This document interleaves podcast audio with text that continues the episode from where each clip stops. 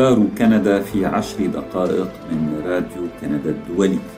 معكم فادي الهاروني، وأهلا بكم في حلقة البودكاست الأسبوعية وإليكم العناوين.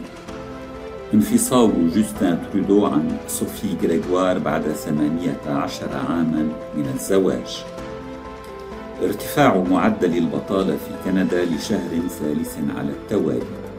ومكتب تمثيلي لكيبيك في تل أبيب هو الأول في الشرق الأوسط.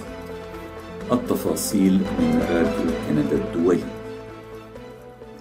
أعلن رئيس الحكومة الكندية جوستان ترودو وزوجته صوفي غريغوار انفصالهما عن بعضهما بعد ثمانية عشر عاما من الزواج، واتخذ القرار بعد عدة محادثات مدروسة وصعبة، قال ترودو في بيان مقتضب على موقع إنستغرام للتواصل يوم الأربعاء. ونشر البيان أيضا على صفحة زوجته. كما هي الحال دائما، نظل عائلة قريبة تتمتع بحب عميق واحترام لبعضها البعض، ولكل شيء بنيناه ونواصل بناءه، كتب ترودو وغريغوار في رسالتين متطابقتين قبل أن يضيفا: من أجل رفاهية أطفالنا نطلب منكم احترام حياتنا الخاصة وحياتهم الخاصة. وأوضح مكتب رئيس الحكومة لراديو كندا أن الأمر انفصال بين ترودو وغريغوار وليس طلاقا. صوفي ورئيس الحكومة وقعا اتفاق انفصال قانوني، أضاف مكتب ترودو في بيان. لقد حرصا على اتخاذ كافة الإجراءات القانونية والأخلاقية المتعلقة بقرارهما بالانفصال عن بعضهما البعض، وسيواصلان القيام بذلك في المستقبل. وسيكون الوالدان حاضرين باستمرار في حياة أولادهما الثلاثة، ويمكن للكنديين أن يتوقعوا رؤية الأسرة معا في كثير من الأحيان، كما جاء في البيان. ويأتي الإعلان عن هذا الانفصال الزوجي في وقت يستعد فيه زعيم الحزب الليبرالي الكندي لبدء حملة انتخابية جديدة. وأوضح ترودو الذي يقود حاليا حكومة أقلية أنه يريد قيادة حزبه في الانتخابات المقبلة، وهي انتخابات يمكن نظريا استدعاؤها في أي وقت. يمكنك الاشتراك في أخبار كندا باستخدام التطبيق الذي تختاره، أو عن طريق زيارة موقعنا على الإنترنت راديو تريدونيون كندا دوت سي إيه سلاش آر سي إي. ارتفع معدل البطالة في كندا لشهر ثالث على التوالي ليبلغ خمسة فاصلة خمسة بالمئة في تموز يوليو، وفق ما أفادته اليوم وكالة الإحصاء الكندية. والارتفاع المسجل الشهر الفائت طفيف، مقداره صفر فاصلة واحد نقطة مئوية حسب الوكالة الفيدرالية. وكانت آخر مرة ارتفعت فيها البطالة في كندا ثلاثة أشهر متتالية في بدايات جائحة كوفيد تسعة عشر، وحصل ذلك في ظل التدابير الصحية التي فرضتها السلطات للحد من انتشار الجائحة.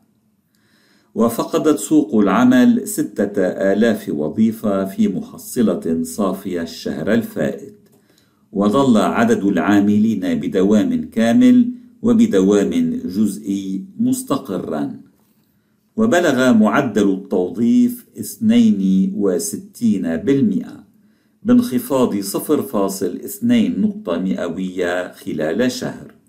ويمثل هذا المعدل نسبة العاملين البالغة أعمارهم خمسة عشر عاما فأكثر. وبين كانون الثاني يناير وتموز يوليو انخفض معدل التوظيف بمقدار نصف نقطة مئوية. وتراجعت الوظائف الشهر الماضي في أربعة قطاعات، خاصة في قطاع البناء، ولكن أيضا في قطاع المعلومات والثقافة والترفيه، وفي الإدارة العامة، وفي قطاع النقل والتخزين. أنت تستمع إلى أخبار كندا في عشر دقائق، البودكاست الأسبوعي من راديو كندا الدولي.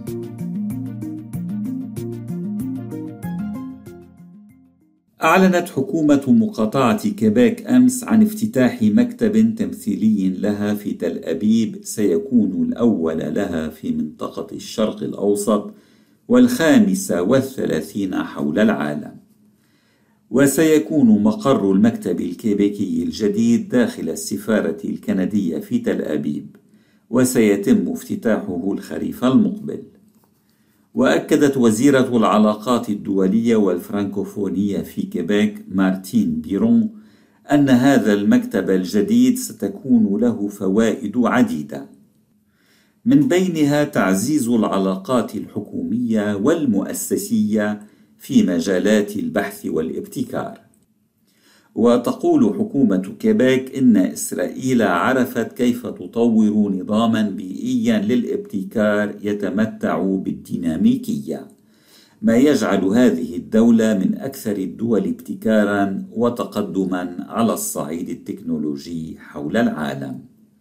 وتعتبر إسرائيل التي تضم أكثر من نصف مليون شخص ناطق بالفرنسية مركزاً للأبحاث والتطوير للعديد من الشركات المتعددة الجنسيات حسب بيان حكومة كيبيك، ما يمثل لهذه المقاطعة الكندية فرصاً حقيقية للانضمام إلى سلسلة القيمة العالمية لقطاع تكنولوجيا المعلومات وعلوم الحياة.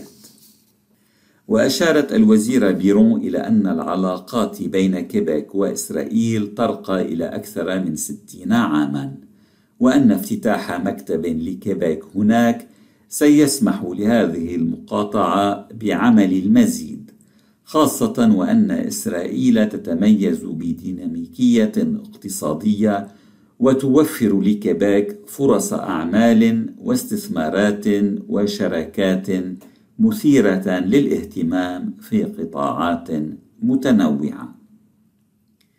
يشار إلى أن إسرائيل هي ثالث أكبر شريك تجاري لكيبيك في الشرق الأوسط بعد تركيا ودولة الإمارات العربية المتحدة.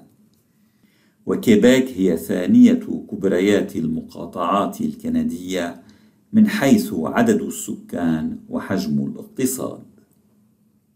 بلغ إجمالي انبعاثات الكربون من حرائق الغابات في كندا منذ أول يوم من العام الحالي ولغاية آخر تموز يوليو مئتين وتسعين ميغاطن، أي أكثر من ضعفي الرقم القياسي السنوي السابق المسجل عام ألفين وأربعة عشر، وفقا لبيانات صادرة أمس عن برنامج كوبرنيكوس الخاص بالاتحاد الأوروبي.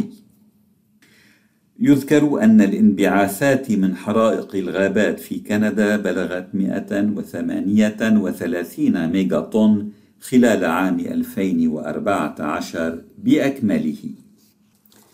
وبحلول نهاية الشهر الماضي كانت الحرائق قد التهمت أكثر من مئة وعشرين ألف كيلومتر مربع من الغابات في كندا، أي أن ما قضت عليه في الأشهر السبعة الأولى من العام الحالي يفوق بحوالي سبعين بالمئة الرقم القياسي السنوي من المساحة المحترقة والمسجل عام خمسة وتسعين بأكمله.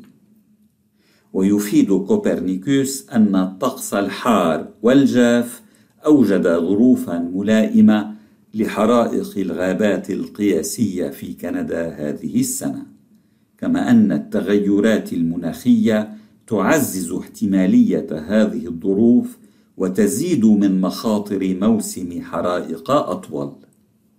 حلقة البودكاست لهذا الأسبوع انتهت، شكرا لإصغائكم.